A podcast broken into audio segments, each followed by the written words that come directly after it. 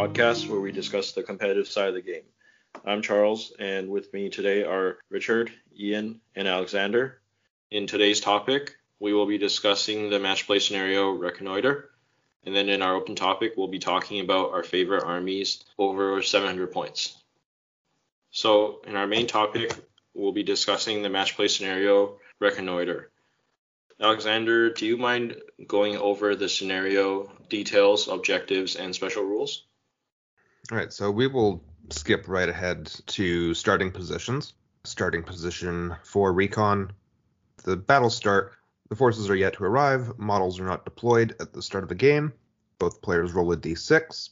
The player with the highest result chooses one of the long table edges to be their board edge. The opposing player has the opposite board edge. Objective the game lasts until the end of a turn in which one force has been reduced to a quarter, 25% of its starting number of models, or below, at which point the force that has scored the most victory points wins the game. If both players have the same number of victory points, the game is a draw. Models that have escaped the board count as being on the board for the purpose of determining if a force is broken. Scoring victory points. You score three victory points if more of your models have escaped the battlefield via your opponent's board edge than vice versa. If at least two of your models and twice as many models than your opponent have escaped the board, then you instead score five victory points. If at least three of your models and three times as many models than your opponent have escaped the board, then you instead score seven victory points. You score one victory point for causing one or more wounds on the enemy leader. Kill the enemy leader, you instead score two victory points. You score one victory point if the enemy force is broken at the end of the game. If the enemy force is broken, your force is unbroken, you instead score three victory points. Special rolls, reinforcements. At the end of your move phase, roll a d6 for each of your warbands that are not on the battlefield. The warband's captain can use might to alter the roll. Models enter the board via the rules for reinforcements. Roll for each warband separately, deploy the models in the warband, then roll for the next. Warbands yet to arrive count as being on the battlefield for determining if your force is broken. Warbands that have still not arrived by the start of the fourth turn will automatically arrive on turn 4. On a d6 roll of a 1 to a 3, the result is the warband does not arrive, but receives plus 1 to this dice roll next turn. On a 4 to a 6, the controlling player chooses a point on their board edge, at least 6 from a corner. All models in the warband move onto the battlefield from this point. Okay, so does everyone generally like this scenario? Because personally, I'm a fan. I always like seeing it in a tournament pack. I don't like it for one reason because I seem to be really bad at it. but other than that, it's actually a pretty good scenario. I think it's a classic one. Yeah, I think I went through different stages with this scenario. I think starting out learning the game, I didn't want to think about these weird objectives. I'm like, I just want to focus on killing. Like, what do you mean get models off the board to win the game? Like, that's stupid. And yeah, I, I just didn't want to get this one. But I think over the years, I have started to love this scenario. I think it's actually become one of my favorites because the 25% like end condition, which is really nice. So you can have, you know, you can plan around ending the game that way. And then also, yeah, it adds a different type of strategy to it. There's no other scenario like it you know, some of the killy ones like Lords of Battle or To the Death sometimes can seem repetitive to each other or very similar, but there's nothing else like Reconnoiter.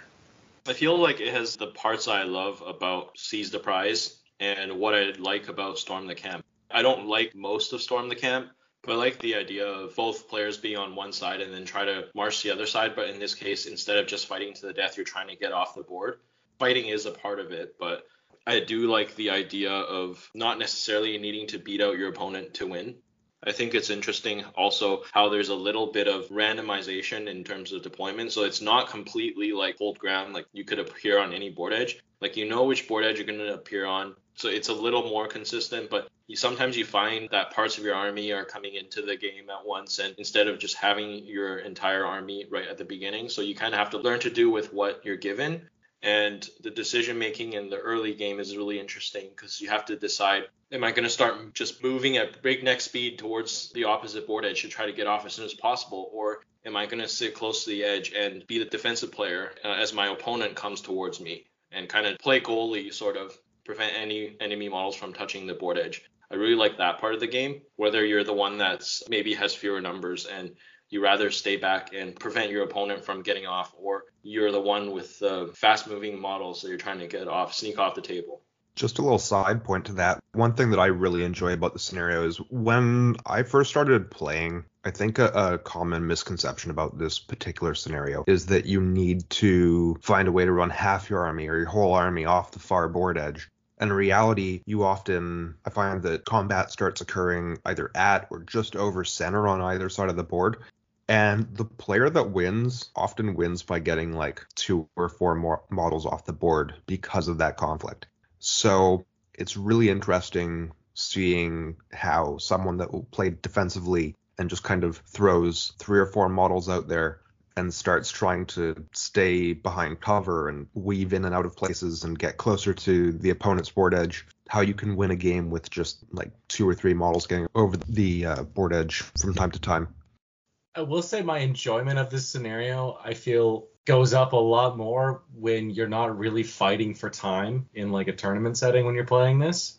And that kind of varies on depending on points limit and time limit. But if you have a fairly tight time limit trying to play this one, purely because you're starting off, you know, at your table edges, it just takes a lot of time for things to start happening. So I think unfortunately more often than not, it, it comes down to like whoever can get a few VPs just for like breaking the enemy maybe or kill it or getting a wound on the enemy leader and maybe slipping a guy off rather than like big plays happening.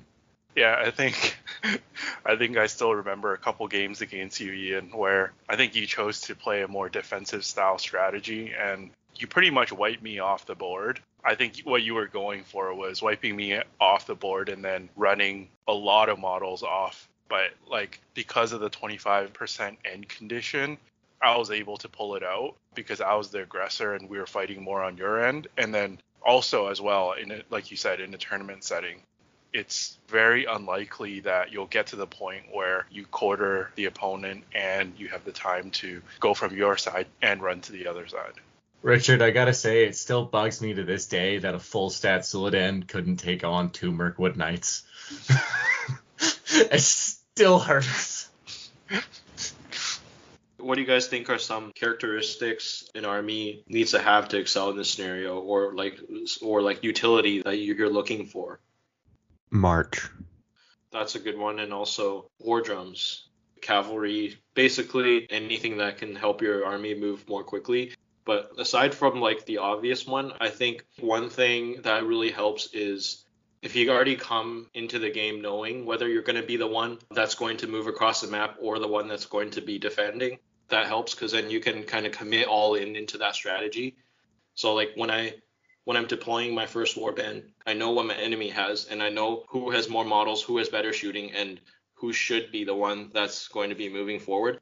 And usually you can tell that by just like knowing your movement value and your model count. Usually that'll be enough to help you determine which role you're going to play. Because let's say you're playing like a dwarf list or like hobbits or something. You know the map is 48 inches long and if it's going to take you at least 10 turns to move off, you can kind of roughly estimate in your head, like, okay, well, games usually last 8 to 10 turns. So I'm very unlikely to move models off before the end of the game. So then maybe you decide to play a defensive role and try to break your opponent and gain VP that way. I think knowing what you're going to do that game at the start of deployment is really important two things. The first one I would say is because of what we talked about, how this one can be really tight on time and end up as low scoring games if you know it's going to come up in an event package, it's nice to have like a leader who's really hard to take wounds. I mean, obviously that's always a nice thing to have, but I feel like this one especially because those points can be worth like a lot if you don't get anybody off the board, right?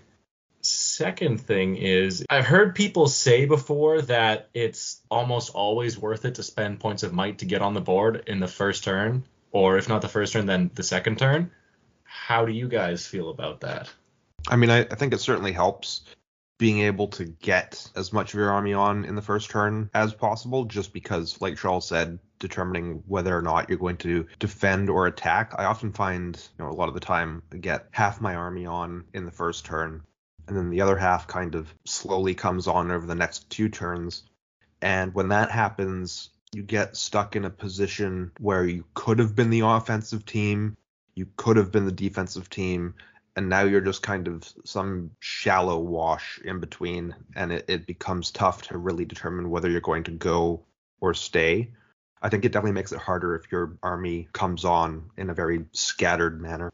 Yeah, I mean, I agree with what both of you guys have said. I think you need your army to fully come on within the first two turns. I think compared to the other, like, I guess, Maelstrom scenarios, it might seem not as important because, you know, your enemies might be beside you and you might be uh, stuck in combat right away. So this one seems like a less dire situation getting on the board. But I actually think if you're, yeah, like Charles said, like if you're planning your movement ahead, especially if you don't have like an all cav army or like a much faster army than your opponent, then I think you're really pressed to come on the first two turns.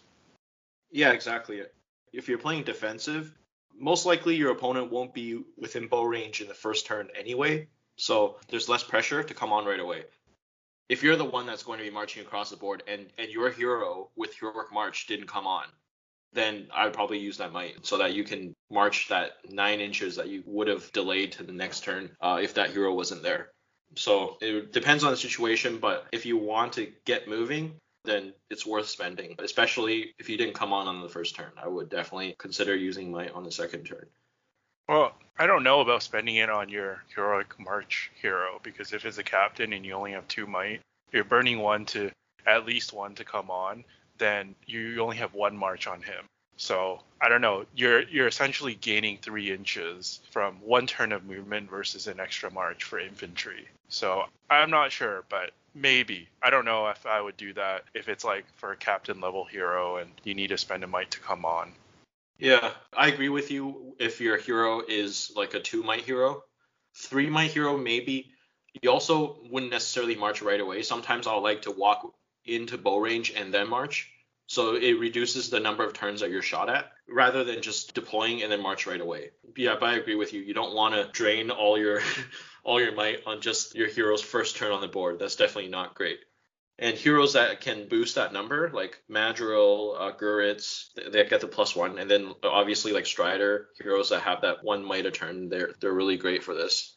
The first time they roll, they come on a three plus instead of a four plus.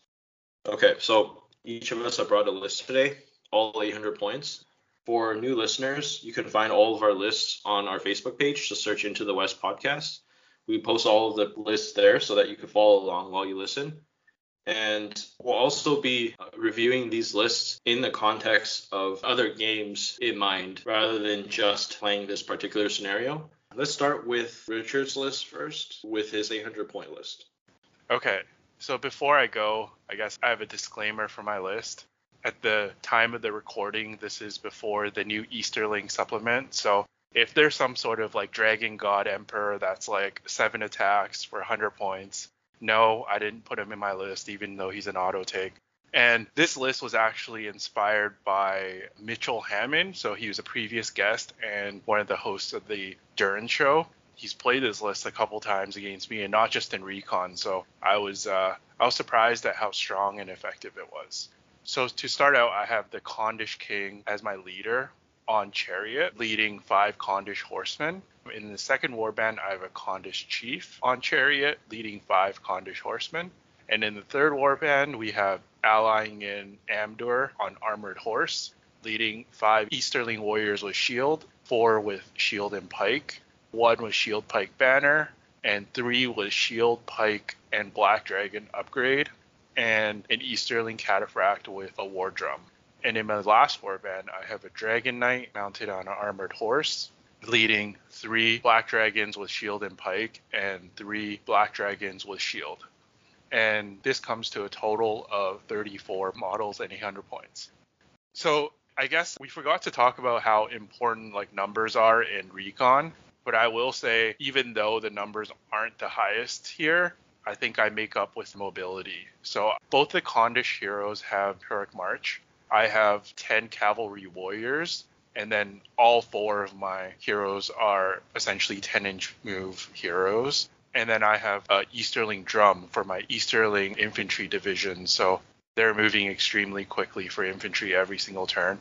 Mostly defense six all the way around. And I think even though the Khandish horsemen are only defense four, from my experience, they're not too bad for their points cost. They're fight four, they have an axe. And honestly, because of the different amount of threats in this list, I feel like, you know, I, I don't even mind if they're shot at. And most likely, my heroes will be the target of most archery. So I think this list just gets in your face really, really quickly. And of course, like if you come up against like a defense seven shield wall, it might be a bit tougher. But aside from that, I've seen how effective and how hard this list hits. Like you don't realize. And I think depending on the terrain for this for the board, I think the chariots can be really effective as well because, you know, like most opponents in Reconnoiter want to be coming to you and also getting past you. But if you're clogging up these lanes between terrains, these choke points, and just pushing your chariot through, there's not much space. You know, so it's either you go through a chariot or you go through a pike phalanx. And honestly, 10 cav, you know how like we just said like you know, people are lucky enough to get two or three models can win you the game off in Reconnoiter. Well, it's extremely easy to throw five cavalry for me to run, try to pass them and see how the opponent defends. And if they want to defend that, it'll take a lot more resources to stop five Khandish horsemen, which are only 65 points. So yeah, that's my list. And I think I just want to say as well, like when I played against this list, it was never in Reconnoiter. So I think it's very strong in Reconnoiter, but even at a tournament with other scenarios, it can definitely perform. I mean, I've got to say, you know, I thought I had a decent amount of mobility in my list that I brought for this week, and then you posted yours, and I was like, yeah, I guess mine's fine. No, you're going to do fine in this scenario, especially with the drum. Your opponent automatically has to play defense, and playing defense in this scenario is not easy because they have a battlefield wide target to run at. So, you know, they're not going to be able to stop something moving that quickly. In other scenarios, too, with um, anything with objectives that you have to take, you're going to be okay going out and taking the objectives. I think in other scenarios, the only thing I'd worry about would be the numbers. But like you've illustrated, you have four pretty big threats, and that's before you get into the uh, cavalry contingent. So it's not going to be an easy list to bring down in any scenario in the game. Oh, and I just want to add on to Ian's point earlier saying that you want like a defensive hero. And that's why I made the Khandish King my leader. He's actually surprisingly tanky on the chariot. The defensive bulwark is just incredibly annoying to try to get wounds through. So uh, I think while you were going over your list, it brought up a point that I forgot to make earlier when we were reviewing this scenario, and that is that having killing power shouldn't be underestimated because I feel like even if you aren't able to run off any models off the board because of your lower numbers, if you score full points on the other two objectives, so you break your opponent without breaking and you kill the enemy leader, that's 5 VP, and your opponent has to get double the amount of models off the board to tie you. So it's actually not a terrible game for you, even if you don't run any models off or you only run one or two. You have two pretty good hero assassins, Amdur and the Khandish King. I think I think the numbers is it's obvious that it's your biggest weakness. 34 models is I would say it's below average for 800 points. I guess the only thing I would do to buff that, that model count would be to drop the banner since you have like a six inch banner effect for your Khandish models, and then Amdur also can potentially have a banner effect. So you have like other kind of rerolls that you can get.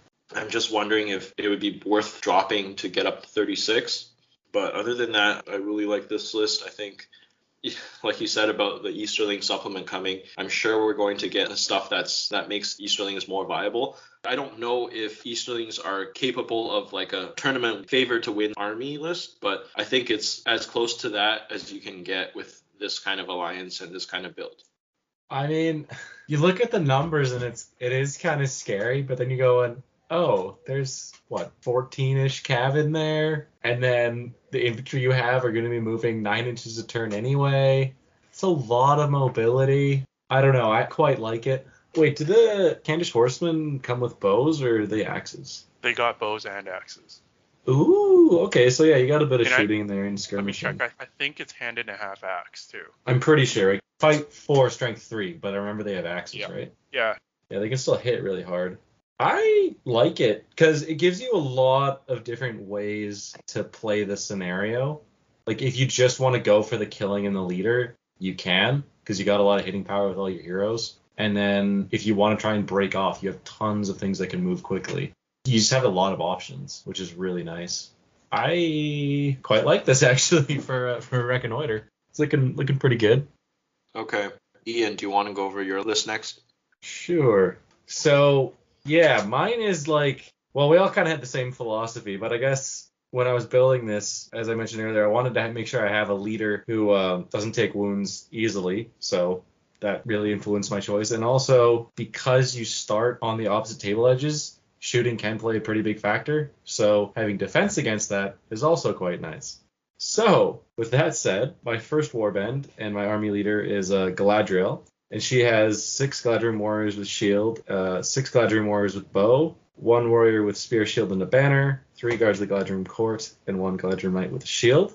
And then to back her up from the high elf list, I have the twins with heavy armor and horses, and they have five high elves with spear and shield in their warband. And then my last warband is Gildor, and he has six exiles with spear and throwing daggers, and six exiles with bow. So basically, the twins I chose over the other big heroes in the high elf list because I just wanted extra might, and I also wanted to have two strikers who can go off and tackle separate threats if I need to, or lead a flank, lead some troops up the flank. And then obviously the uh, the, the, more controversial pick, as as everybody's going to tell me, is uh, Gildor. But you know, I decided to try and make it work again. I think 13 move eight elves is is a pretty nice threat for this scenario, and also it just gives you a lot of stuff like play for the objectives in other scenarios as well. So yeah, like Gildor and the guys with the throwing spears and daggers, they can try and run up a flank. They can support my main line, and then the bows can kind of sit back and just pick off things that are going for the edges. And if things try to make a break for my table edge, I have a little response force that moves pretty quickly with those uh, the what else with bows. Yeah, Oh, I guess I should give you the totals. Uh, so that's 800 points on the nose, 38 models, which is 20 dead to break, 12 bows, 6 throwing daggers, and 10 might. I like this list. I wouldn't have minded if you just went with a Rivendell list, but I guess you wanted Galadriel in there. I actually don't have much to say. I think it's it's got you know what you need to do well in, in recon. I guess maybe I would put the Wood Elf spears on the exiles onto the bowmen instead of the throwing daggers, because the throwing daggers you're going to be throwing them into combat half the time. Well, I guess you could shield with the spears, so it doesn't matter that much, I guess. But but I like your hero choices. I think your numbers could be a little higher, especially when like a full warband of them are defense three. I think might be better if you're at like the 40 mark, but again, it's just splitting hairs yeah, I think generally it's a it's a good list. I never know what to say about Gildor and the Exiles. And this is far from the first time you've brought them into a list for one of our episodes. I can't speak terribly of them because you've beat me with them before, so I, I really shouldn't.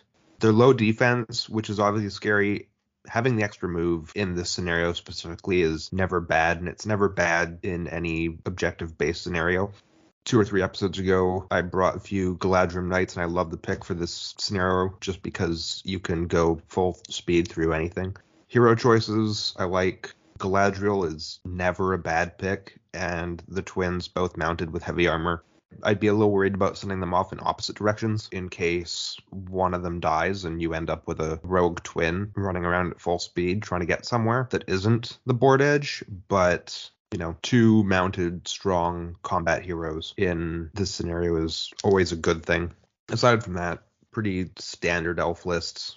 Like it a fair bit. I think the the exiles are a bit of a question mark at defense three, but you know, it's the style choice and the risk that you run playing that list.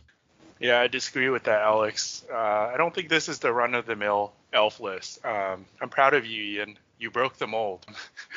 no, I, I like the picks for this one. I'm not exactly sure. Maybe it can do okay in other scenarios in a full tournament pack. I would have to think more on that. But for recon, I think this definitely does the job. I think these are all specialized picks. Like Galadriel in Lothlorien, you kind of have to build around her a little bit. The twins, like we talked about in the past, they're not auto takes. And Gildor, especially, um, definitely a niche pick, but I think they work really well here. And you got, you know, 38 elves. So that's that's always going to be scary. The one thing in this list, to the credit of the twins, is that I do have two immobilizes, which is really handy if they get into trouble because they like they're not the biggest hitters, but I I think I would unless you really need to immobilize, I think I would save that one might on Gildor for the march because I think you can take an opponent by surprise, and I wouldn't just march up just to march up. I think this might be one of those things where you're trying to make a break for the enemy board edge, and you know no one sees Gildor ever around, so they're like they don't expect that sudden 11 inch movement from your infantry, you know, gunning for the board edge, and they won't be able to catch up. Is that part of Ian's strategy? Just the pure shock of seeing Gildor and being like, what impact is this going to have on the whole game? Because, yeah, you don't see him much. And then, you know, he casts spells, and it's something that I don't think anyone sees coming. And then all of a sudden, he casts Immobilize or something, and you just kind of, you're like, well, where'd that come from? It's like him, the guy no one takes. Okay, I'll go over my list next. Okay, so my list is Corsairs of Umbar and Isengard Alliance. This sounds weird saying it because I I've, I don't know if I've seen this alliance before, but I'll just go through it first. Uh, my leader is Dalamir, Fleetmaster of Umbar, and he's leading seven Black Numenoreans, three Corsairs with spear and shield, two Corsairs with spear, and six Corsair Arbalesters. Second warband is Lurtz, and he's leading four Crebain, five Uruk-hai with shield, three Uruk-hai with pike, one Uruk-hai with banner and pike, and two Uruk-hai with crossbow. Last warband is Vrasku, leading seven Uruk-hai with crossbow, one Uruk-hai berserker, and two Crebain. So 800 points, that's 46 models, and 8 might. I chose this alliance because I like the idea of having Dalamir as the leader. There are not that many heroes that are as hard to take down on the evil side as Dalamir and I like the idea of mixing in warriors from that army because they're known for being undercosted, such as Corsairs and Black Numenoreans. I'm not so worried about losing the Backstabbers army bonus because I don't have too many Corsairs in the army. And you mix this with Isengard, who has two things that I really like. One is Crebain, the cheapest flyer in the game, 20 points. And because of how cheap they are, I was able to fit six of them in this list. And also Lurtz is find the halflings rule, which allows him to deploy automatically on the first turn. And I think that's great considering we discussed how important it is to come on as early as possible. So you're guaranteed one warband automatically. The crossbow provides enough uh, firepower that my most of my opponents will have to come to me. I don't think I would win every shoot war, especially one with blinding light, but I think with 17 crossbow shots, it'll probably win most of the shoot war. And the Crebain, because they move 12 inches, I can engage my enemy with my full army and wrap around with my flyers and just fly them off close to the end of the game. And so I think recon is one of those scenarios where this list is less likely to struggle. And I think I would comfortably bring this to a tournament, you know, in the context of like all the other scenarios as well. Yeah, what do you guys think? What I think is six Crebain are really annoying. That's a lot of flying there, Charles. You know, people are like, oh man, well, things will slow down when we get into combat. It's like, sure, with everything except those six models are just going to fly around annoying things and getting off the board edge and, you know, causing distractions. I don't like crows. They're they're smart, but I don't like and you can't shoot them either. They scatter. You can't they they're tough to hit. It, they get it's everywhere. Good. I don't like crows. They're coarse and rough and get everywhere. well, that's it. It's not a bad point about them getting everywhere though, because like honestly, as soon as you get all six of them on the board, you just spread them out equally in like a line across the board and run them up, and I think you're guaranteed to get at least like one or two off. Like I don't really see a way that your opponent's gonna be able to lock them all down. Yeah, so the firing line of crossbows, I think they'll stay relatively close to my edge. And I think as long as I can have three Crebain fly off and prevent anyone from getting off or more than one model get off my board edge, then I would score seven points on the run off the board edge VP. That would guarantee me the win. Yeah, it's it's quite I, I really like it because it, it is it's you're basically you're gonna put pressure on your opponent immediately by running the the Crebain up, and they're not gonna be able to shoot them. The only way they can stop them is if they lock them down in combat, and then you can just start picking stuff off with the crossbows if they try to run things off. So it's it's very well built for this scenario with that many flying models that you can't really shoot. Yeah, you have really good model count too. Ridiculously amount of flyers. This is a stupid list for recon, like, but stupidly good. But I guess what I'm afraid of is in a full tournament pack. I think it can still work, but you don't really have answers to some like really really big threats, like like say an Elendil or like uh, LSR. I think the only answer that you have is you have to try to shoot them off the horse with the crossbows. Otherwise, I feel like you would just get smashed with your heroes. Because it, it kind of reminds me of just like, you know, the Uruk-hai spam, right? Where it can be good, but it's a little bit one dimensional, is like a lot of crossbows and then a lot of uh, fight four, strength four. But if big mounted heroes get into your line, then, you know, they're just going to take you out by hero combats. If. Yeah, yeah. So, so I'm saying like you're depending on the crossbows, right? But it, I'm just saying if that doesn't work, then Do you think I could stall big heroes with Crebain? I think in our Dunland episode we mentioned that as like a really annoying tactic. But if you're fighting a, a three attack hero mounted on the charge, they can technically take Yeah. down two Crebain a turn if they roll really well. So It depends if they're charging, and you don't have any cav to shut down charge bonuses in there, do you? I think don't so. have Cav, no. Yeah. Yeah. I mean, I guess you can shoot into combat with your crossbows to try to dehorse them, and and you, your Corsair's got throwing weapons too, so you can do you can always do that. So yeah, I, I mean, I guess you're not defenseless. I mean, I think it's a really solid. I'm just saying that I think this list is almost undefeatable in recon, I would say, but maybe a little bit more defeatable in in other scenarios. Like a straight up fight. Yeah. Okay, and then the final list of the day. Let's go over Alexander's list. So I brought uh, 800 points of Gondor. I have Denethor, four warriors of Minas Tirith with shield, four with shield and spear, one guard of the Fountain Court with shield, one knight of Minas Tirith with shield, three rangers with spear, Boromir, captain of the White Tower, with a banner, horse, and shield, three warriors of Minas Tirith with shield, four with shield and spear, two knights with shield, two rangers with spear, Madril, three warriors with shield, four with shield and spear, three rangers with spear, and Hurin the Tall with horse, three warriors with shield, four with shield and spear, one knight with shield, and two rangers with spear. That's 800 points, 48 models total, 12 might, 10 bows, plus Madril. Ultimately, went for at least the, the two mounted heroes. Obviously, Boromir's pretty tough to bring down. Hurin, not only because he is mounted and a decent combat hero, but because he, he makes getting the leader kill VPs much tougher to get, especially if he gets off the board edge, that makes it impossible.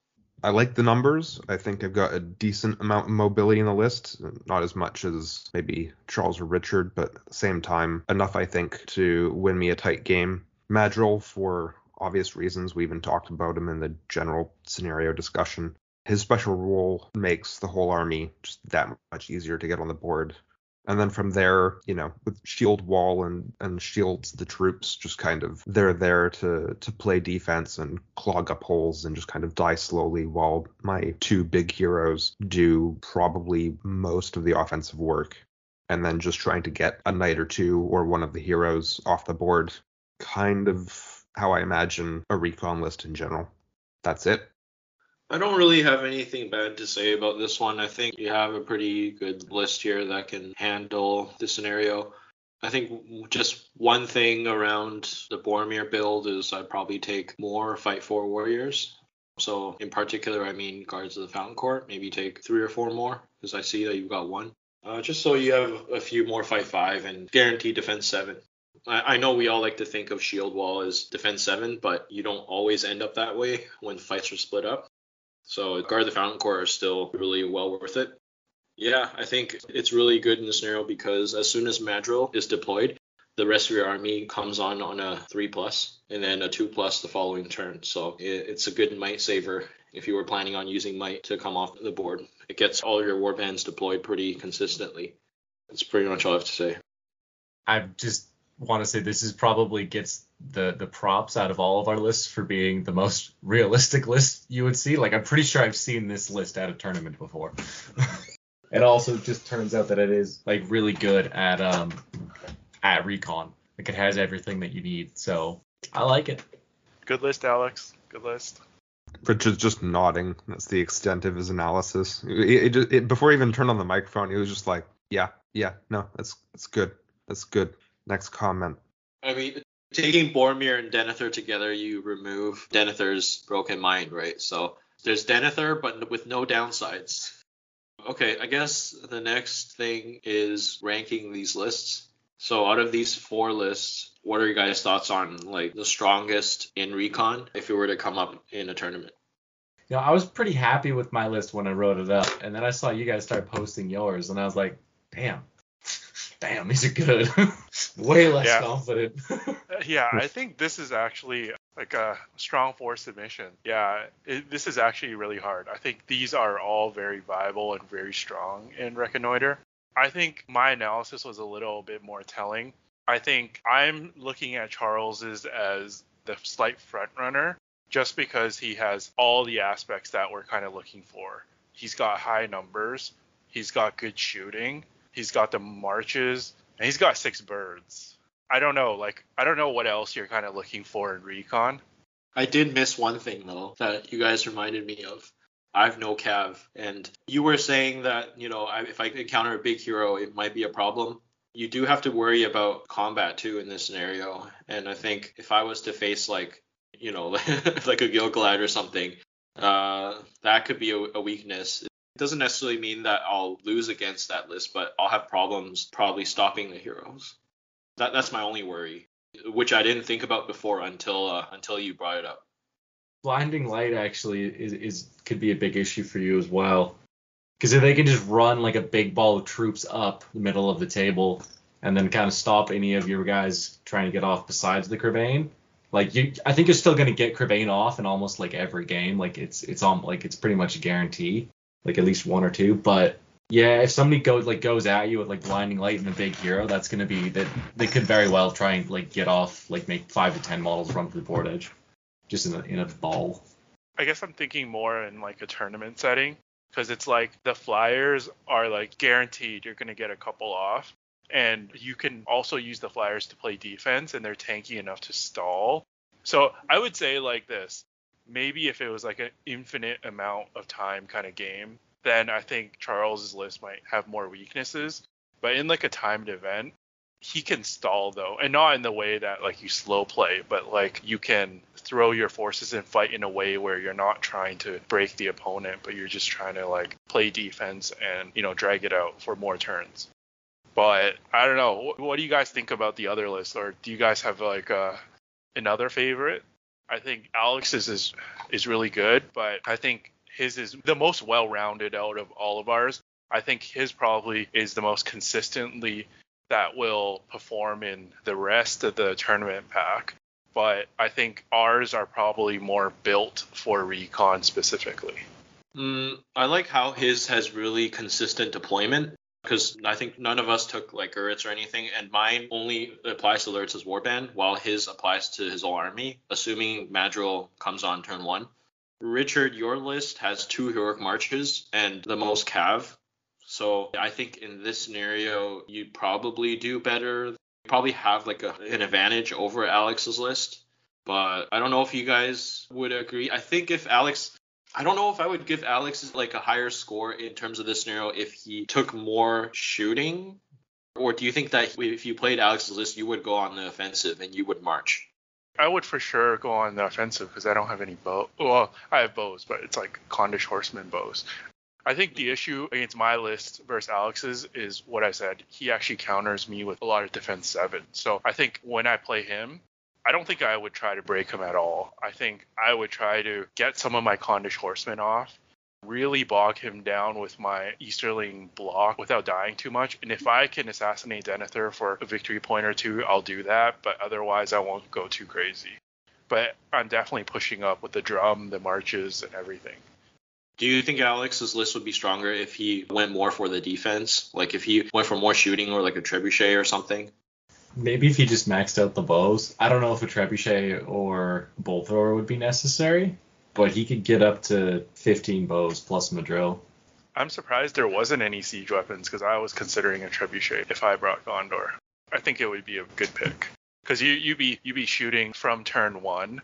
You'd be threatening a lot, and then you know occasionally they'll try to run like a model or two on the side, and if you can't like spare the resources, you have a good shot of like killing one model that is running away, right? Four Scatter. up and then a three up. Yeah, no Snipe 'em scatter. Yeah. So, because because most I guess runners won't be multi-wounded models like unless you're playing Charles with his Crebain. But even then, the trebuchet would insta kill, wouldn't it? Oh yeah, yeah, yeah. So unless it's a hero, I guess. Yeah. It's instant kill. Yeah, and a lot of the times trebuchet don't need to take in the ways, and I don't know. Depending on the terrain, if there's a choke, the crewman can kind of defend the board edge too a little bit. Oh yeah, you can place it uh, horizontally across part of the board. You know, put it between two pieces of terrain. Go, no, no, no, you got to go around. Put the trebuchet on a massive base. oh. Okay, what about between Ian and Alexander's lists? Uh, I like again, like if we're going for like a general tournament, I think mine's a little bit more specified than his, so I think he gets the points for that. If you can use woodland creature though, Yeah, then then you wouldn't have to run. You could maybe run straight instead of running around forests, and you might be better in that situation. But you have one might for heroic march. Alexander has three. So well, that is the, the nice thing about having the movement eight guys is you don't need to spend it on March, yeah, right? Because I'm still moving faster than him over the course of multiple turns, but I Yeah, expected Ian list to have more than twelve bows. you would think, right?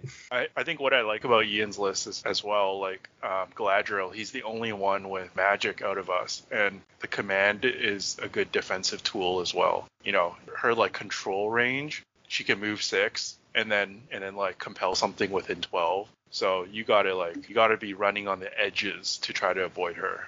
And then there's what else running at you as well or trying to shoot you. I think mine's reasonably defensive. I don't know if I could get through his list. Yeah, well, assuming we're playing each other, but uh, I don't know. It feels weird because I like Ian's list, but I might have to give third place to Alex. Like I think they're both really good lists, but I yeah I, I just think Madril is really good in recon. If it helps sway you, I'd give me third place too. Voice of Grima in there, hey? Do it. All right, listeners, let us know if you agree with our ranking and what you think of our lists. Who was first? Did, did we give it to Charles? Well, I think Richard said he wanted to give it to me, and then I don't think I heard from you two. I mean, I just kind of like nodded in agreement that Charles has the indefensible recon list. So Charles Yeah. just took it and ran. yeah, no, I he mean, took like- it and flew. Are you kidding? Look at. yeah, I guess so. Because overall, like, I, I still really like Richard's one, just like the amount of movement in it. But the fact that with Charles is you're basically guaranteed to get models off the board, and then that just puts pressure on. Yeah, You know- that's that's big. The funny thing is, like, I think Charles's is probably maybe better than mine in recon, but I would say if I got to play him, I think I would do well against Charles's list though. Because like my whole army is moving ridiculously fast. He's not gonna get too much shots at me. And then the chariots are gonna I feel like do work on Corsairs and Uruk-hai with the D four and D six. So and then like I think my heroes trump his heroes. So I think like he would actually be kind of scared of my army, but I think overall against like other armies, I think I'm giving Charles the edge in recon, but I think my army can take his though. If you can get all your heroes in, if you can get like the two chariots and then the two other mounted heroes in, if they stay mounted, yeah, you're gonna do a lot of work against his. But I don't know. There's a lot of defense for horsemen in there, and a lot of crossbows just kind of eyeing them up. if only Lurtz was able to throw his shield outside of that legendary legion, you know, that would- he would be a lot better against mounted heroes. Um, yeah, I think in a straight up fight, I can see Richard doing really well against me. If it's more of an open table, I could try to shoot down his horsemen because I'd be wounding them on fours with my crossbows. But other than that, there aren't really like really good targets for me for my shooting. I have the smoke bomb, which helps me to fight heroes, but again, that Helps that- you fight the Dragon Knight. yeah, it it. only, it only works if your enemy has no will, right? Yeah. So that'd be the Dragon Knight. Yeah. Anything else you guys want to say about any of the four lists? I was just gonna say Lothlorien number one, number one Lothlorien. All right, let's move on to our open topic.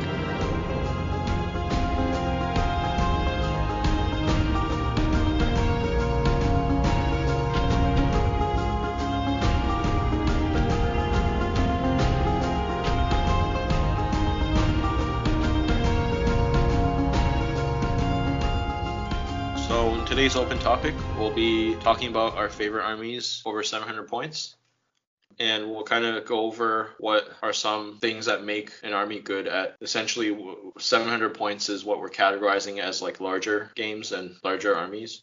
I guess to just to start i want to say that usually when we rate and review an army and think about its strengths and weaknesses i don't know about you guys but this is the range of points that i think about. When i think whether something is competitive something's good i usually in my head i'm thinking like 700 800 points is that the same for you guys? Seems to be the average, at least. Well, I don't, I don't even know if I would say locally. I'd say oh, like most of North America, like 800 seems to be the like the pretty common competitive points value. Yeah, because I feel like if something is good at lower points, we'll say it's good at lower points, but the default seems to be this points range, like 700, 800, when we talk about it. I guess you might be right. It might be the most popular or more popular than the lower points. So, um, what are some things that are good or that are really strong in higher point armies? I feel like once you get up to this kind of points level, it is way easier to get a list that has a bit of everything in it. So you get lists that, that can take on every threat. They might not be really good against hyper specialized lists, but they can take on most lists reasonably well. And at lower points levels, you, you don't get that. You get a lot more lists that are only like really good at one thing or the other. Yeah, so I agree with you, and and I think that leads to lists that are just bigger and more variety of models in heroes and warriors. Those tend to be more viable in larger competitive games, right? If we're talking about, you know, if you're going to take a pure list like, you know, Minas Tirith, Mordor, since pretty much the beginning of the game has been viable competitive options due to their variety. So something that I was thinking of over the last week or so, thinking about this topic, was just the idea of how we've talked about legendary legions and how the limitations in troop and hero availability means that they usually don't scale so well. You kind of start to see them weaken after five, six hundred points. So I apply the same kind of mentality towards a lot of different lists where if for instance Mordor is I think my perfect example it has a wide range of different heroes they can do a number of different things. You've got different levels of troops with different skill sets and, and where they're valuable. So that type of army, or like Gondor as well, especially allied in with fiefdoms, just something where you had that ability at higher points to fill different gaps, whereas maybe Easterlings, especially Easterlings, the way we know them from the beginning of this edition, where it's kind of like, well, you have two, you have one type of troop really with one upgrade and cavalry, and you have a couple of different heroes. But once you've used that, your army gets very redundant and it starts to be limited by what it can and can't do. And when you hit that points level against certain types of threats, your army just doesn't have the range to handle it anymore. I think in comparison to our open topic last week, it's interesting to think about and because last time, last episode, we were kind of talking about being able to fit as much utility as you can in lower points and now it's like armies with access to the most utility, to the most like value picks are typically the stronger ones. So it feels like to me at lower points it takes a lot more decision making and skill to write like a really strong list not to say there isn't skill required to write a larger list but i feel like it's uh, more about a lot of it comes down to how you play how the player is in game especially when you get to a thousand points. A lot of armies you see will have everything. You know, most armies will have like March, they'll have Cav, they'll have Heroic Strike, and a lot of them might even have like good shooting, siege weapons. And a lot of it comes down to knowing how to utilize it and comes down to player behind the list. Yeah, I would just say as well, I actually think like compared to like smaller points, in the larger points, if we're just talking about pure lists, I think a lot less armies are viable because I think we talked about, you know, like the Helm Hammerhand Legion, or if you're going to go Arnor, like these smaller lists with like one or two effective heroes, but then named heroes, but then after that, it just drops off to captain and one warrior type. Like Alex said, then you can't deal with these different kinds of threats at a larger points if you're just going to spam one model type, even if they're a very efficiently priced model. So I feel like, yeah, if you're going to go with a pure list, like there's only certain factions that are viable and bigger points. I think the only exception you can make for armies that just spam out captains and are still really viable are if the warriors are undercosted. I'm thinking like Corsairs, they can spam out captains and captains and just warbands, and that would still be competitive. They have a couple options for heroes though, right? That make it yeah, more but interesting. I mean, like after they max out all their named heroes and they're just down. yeah. Um, yeah, I mean, I guess dwarves can kind of do the same thing. Like they don't really have. They have a lot of unique heroes, but not a lot of named heroes, I guess. The other one I was thinking of was Goblin Town. I, I don't know if they're at their strongest at like a thousand points, maybe not, but they can just spam out unnamed captains all day, and you know they seem to be pretty pretty strong in the meta. I think when you're talking about these factions like Corsairs or like maybe even dwarves, or like I'm guessing Ian means like the Khazad-dûm dwarves. I think one thing for larger points is you're looking at army bonuses that also scale. I've found that like, you know, we've talked about like how good the Hobbit army bonuses are, and I love like let's say, for example, the Halls of Thranduil. But if you're gonna go with a pure Halls of Thranduil list, it does start to drop off after I would say like six, seven hundred points. If you're gonna go a pure list, just because Thranduil's three inch death bubble only goes so far. And if you're adding more and more elves, that's just more and more elves outside the bubble. And that's just an example. So, you know, something like the Corsairs, their army bonus is going to scale on every single Corsair model that you get, right? So, in a way, even though you're adding more regular Corsair captains or regular Corsair models, like in a way, like you're getting the army bonus on every single model. So, I guess it just scales a lot smoother. I know last episode we talked about legendary legions being good at low points, but I think what Richard says applies also to legendary legions, where if their bonuses scale, there are some that I would say is better at high points. There are exceptions because I would say the majority of legendary legions are good at five, six hundred or lower.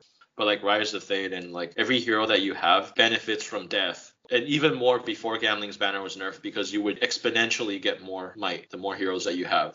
Yeah, so that's an example of like a legendary legion that can get better the higher points you go. I guess moving on to talking outside of pure lists at high points is the kind of points level where you're more likely to ally. And, you know, as, as we talked about a few episodes ago in our favorite historical alliances episode, armies with really good ally options or green ally options and can still keep their army bonuses. I think a lot of those are some of the best armies at high points. So, like Battle of Five Armies, good side. Survivors, Lake Town, Iron Hills, Halls of Thranduil. I think I think those when you consider allies, they become one of the best armies in the game. So like Richard mentioned that Halls of Thranduil kind of drops off at higher points, but because they have these allied options, I think that they're much better if you ally them rather than play pure at high points. On the allies note, just like in general, I feel like part of the reason it's higher points is more popular is because you can do those alliances because of the the hero valor restriction that we have now. Like it's it's much harder to do fun and interesting things at low points. You're like way more restricted army building wise. Like if you have to take like two 100, 130, 150 point heroes of valor to try and like make a list, it's way harder to do that like 600 and like sub 600.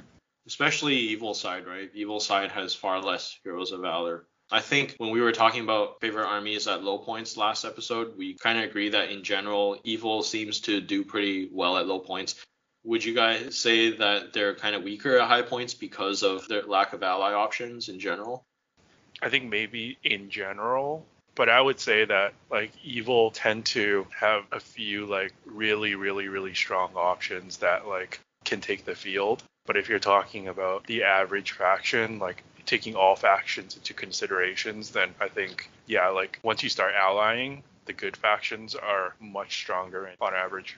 And I think because of that, the best evil lists, a lot of the times you play them pure.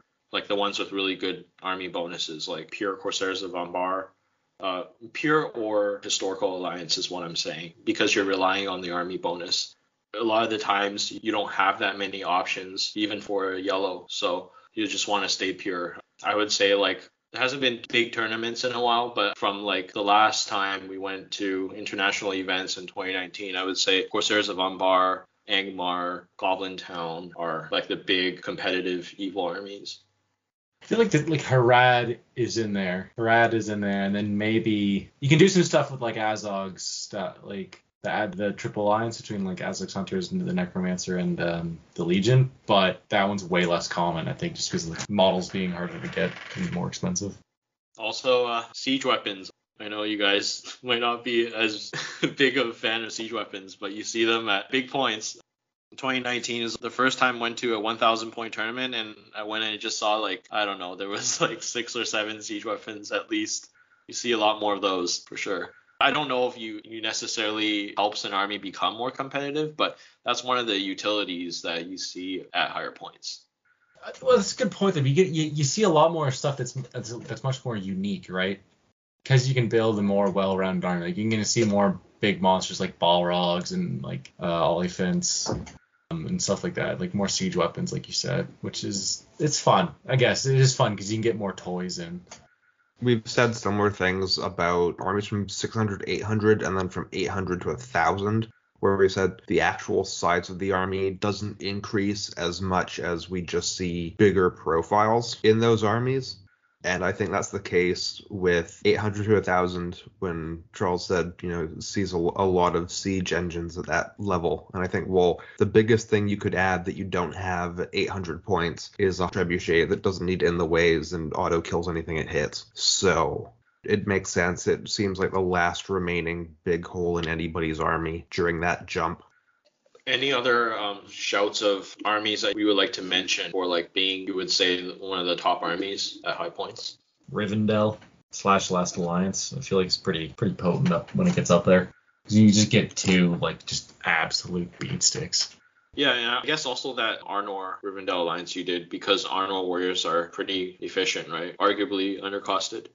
Yeah, well, actually, that's a good point. Is that I guess there is still a place for those smaller, more limited lists if they do have like really efficient troops. But like you're saying, like you have to ally something else in to cover all their big weaknesses. That like once they get to that point that they don't scale to anymore. Yeah. Have we talked about Mordor yet? I think we should talk about Mordor. No. Okay. No, I'm I'm good then. Mordor's Mordor's really good. They also have one of the best, one of the better evil alliance matrices, I think. They have some pretty nice things that other evil armies might want in their army at high points for utility, like Guritz for like deployment buffs, and then Black Numenoreans being really cost efficient warriors and kind of really cheap terror that other evil armies want to get, although you can get that with Corsairs of Umbar as well.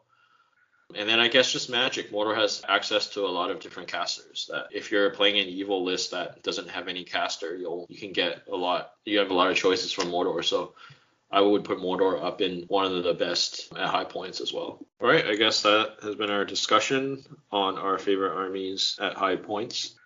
Thank you all for listening to this podcast and look forward to the next episode.